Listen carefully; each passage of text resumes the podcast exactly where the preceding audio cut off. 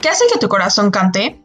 Hola, mi nombre es María Fernanda Cordero Díaz, tengo 18 años y actualmente estoy estudiando mi primer semestre de la licenciatura de Mercadotecnia en la Universidad del Valle de México.